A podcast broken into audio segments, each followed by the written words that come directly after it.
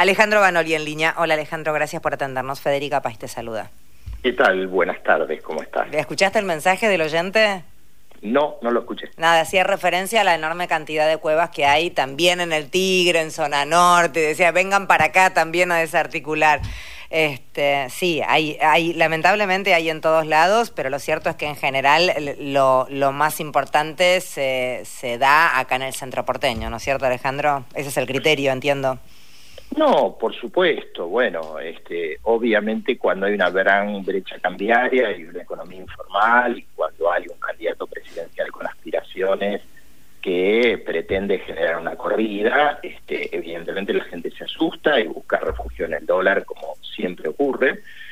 Y, y bueno, no solamente esto tiene que ver este, con, con, el dólar informal, con el dólar blue, que es el que más ha reaccionado, sino con una tendencia a la dolarización que, bueno, tiene que ver con factores reales, con una sequía, con una dolarización que siempre pasa en años electorales, pero en este caso, cuando hay un candidato que llama a salir de los pesos, a retirar los depósitos, que dice que la moneda nacional es una porquería, en lenguaje más vulgar, bueno, evidentemente esto es un acto de irresponsabilidad completa y sin negar los problemas que los hay por muchas razones, me parece que eh, echarle nafta al fuego no es propio de alguien que, aspire a la presidencia de la nación. Me parece que esto es una muestra gratis de lo que sería una eventual presidencia de mi eh, digamos, este, en donde este, por mero cálculo electoral, como bien dijo, ¿no? para facilitar sus intenciones, está dispuesto que está dispuesto a que el país se incendie y que la gente sufra las consecuencias.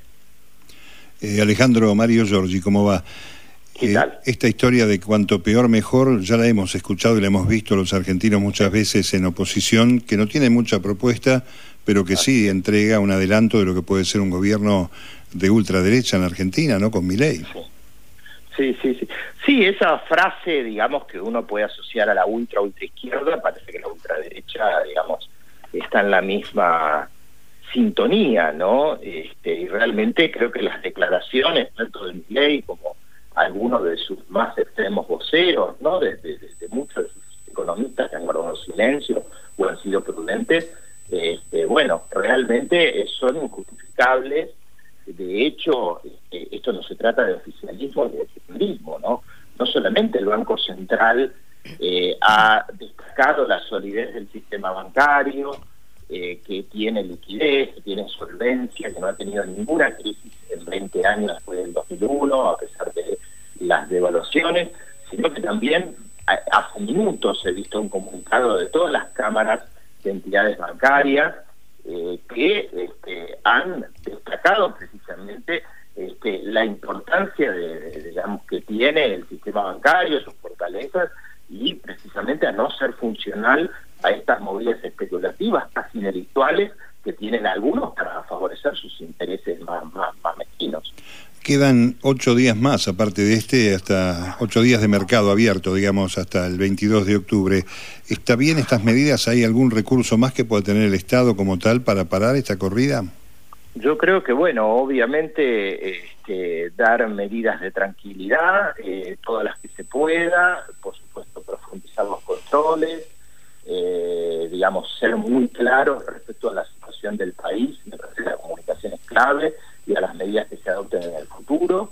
Y me parece que precisamente también, este, bueno, denunciar, eh, redoblar los esfuerzos sobre qué pasaría en el país si se dolariza, qué pasaría si se elimina el Banco Central. Me parece que clarificar que se va a formar un gobierno de unidad nacional, que se va a hacer un plan antiinflacionario, me parece que este, es una forma de este, ir reduciendo la sensibilidad, ¿no? Me parece que las palabras y sobre todo los hechos y los gestos que la política, tanto oficialista como opositora, el gobierno y la oposición racional y democrática, me parece que son clave para tranquilizar a la gente. Está el Fondo Monetario detrás este, con el tema del control fiscal. Aparece en algunos medios hoy este, prometiendo la necesidad de una devaluación. ¿Está en los planes eso? ¿Es una posibilidad que se devalúe para que lleven el dólar a este, a este monto? A ver, Yo creo que eh, una devaluación por sí sola, la vimos en agosto, no sirve para nada, ¿no? O sea, los precios se comieron la devaluación y hubo que aceptarla por imposición del FMI.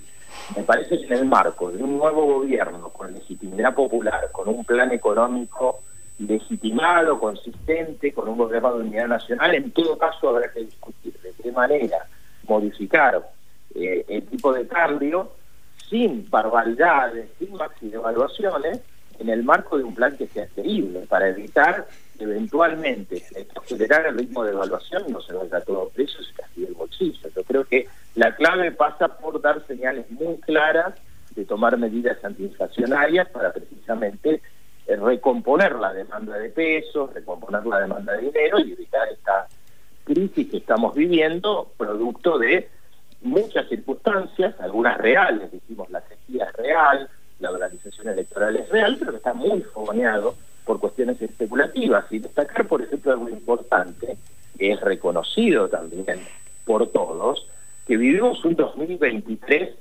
muy malo, o sea, en términos de disponibilidad de divisas y reservas por la sequía, pero el año que viene, sin la sequía, con el gasoducto eh, de, que lleva el transporte de gas, que va a ser positivo en la balanza energética, vamos a tener un sector externo muy diferente al que hubo en 2023. Entonces me parece que eh, existen elementos reales y concretos para que a partir de, diciembre, y ojalá que antes, se pueda revertir esta situación que vuelvo a decir, tuvo un conjunto de factores reales y operados que llevan y que tocan la fibra más sensible de muchos argentinos que tienen miedo y que han sufrido distintas crisis a lo largo de estas décadas. Eh, gracias Alejandro por hablar con nosotros. No, por favor. un gusto. Buenas tardes. Alejandro Banoli es quien hablaba, economista, ex titular del Banco Central de la República Argentina. Hacía referencia tanto Alejandro como Mario los dichos de Milei. Javier Milei recomendó, por si lo perdiste, hasta me dio impresión reproducirlo, pero me parece que tenés que saber de qué hablábamos. Eh, recomendó no renovar plazos fijos en pesos porque a su criterio la moneda nacional es excremento. Esto es un literal, ¿eh? no estoy, es un textual.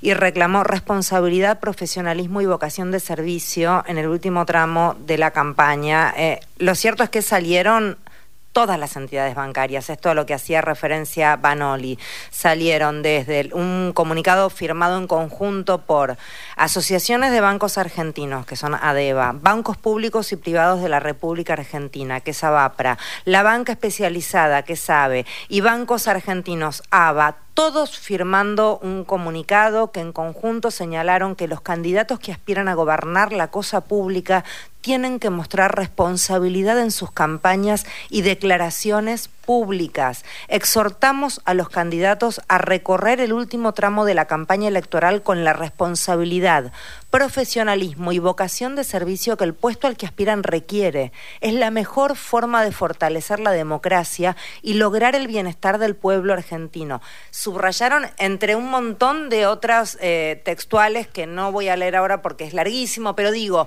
son eh, seguramente quienes conforman estas cuatro entidades piensan políticamente de una manera muy diferente entre sí. Eh, muchos en la misma línea y muchos hasta habrían mirado con simpatía a Javier Milei en algún momento. Pero en buena hora aparecen en bloque firmando semejantes declaraciones y repudiándolas a pleno.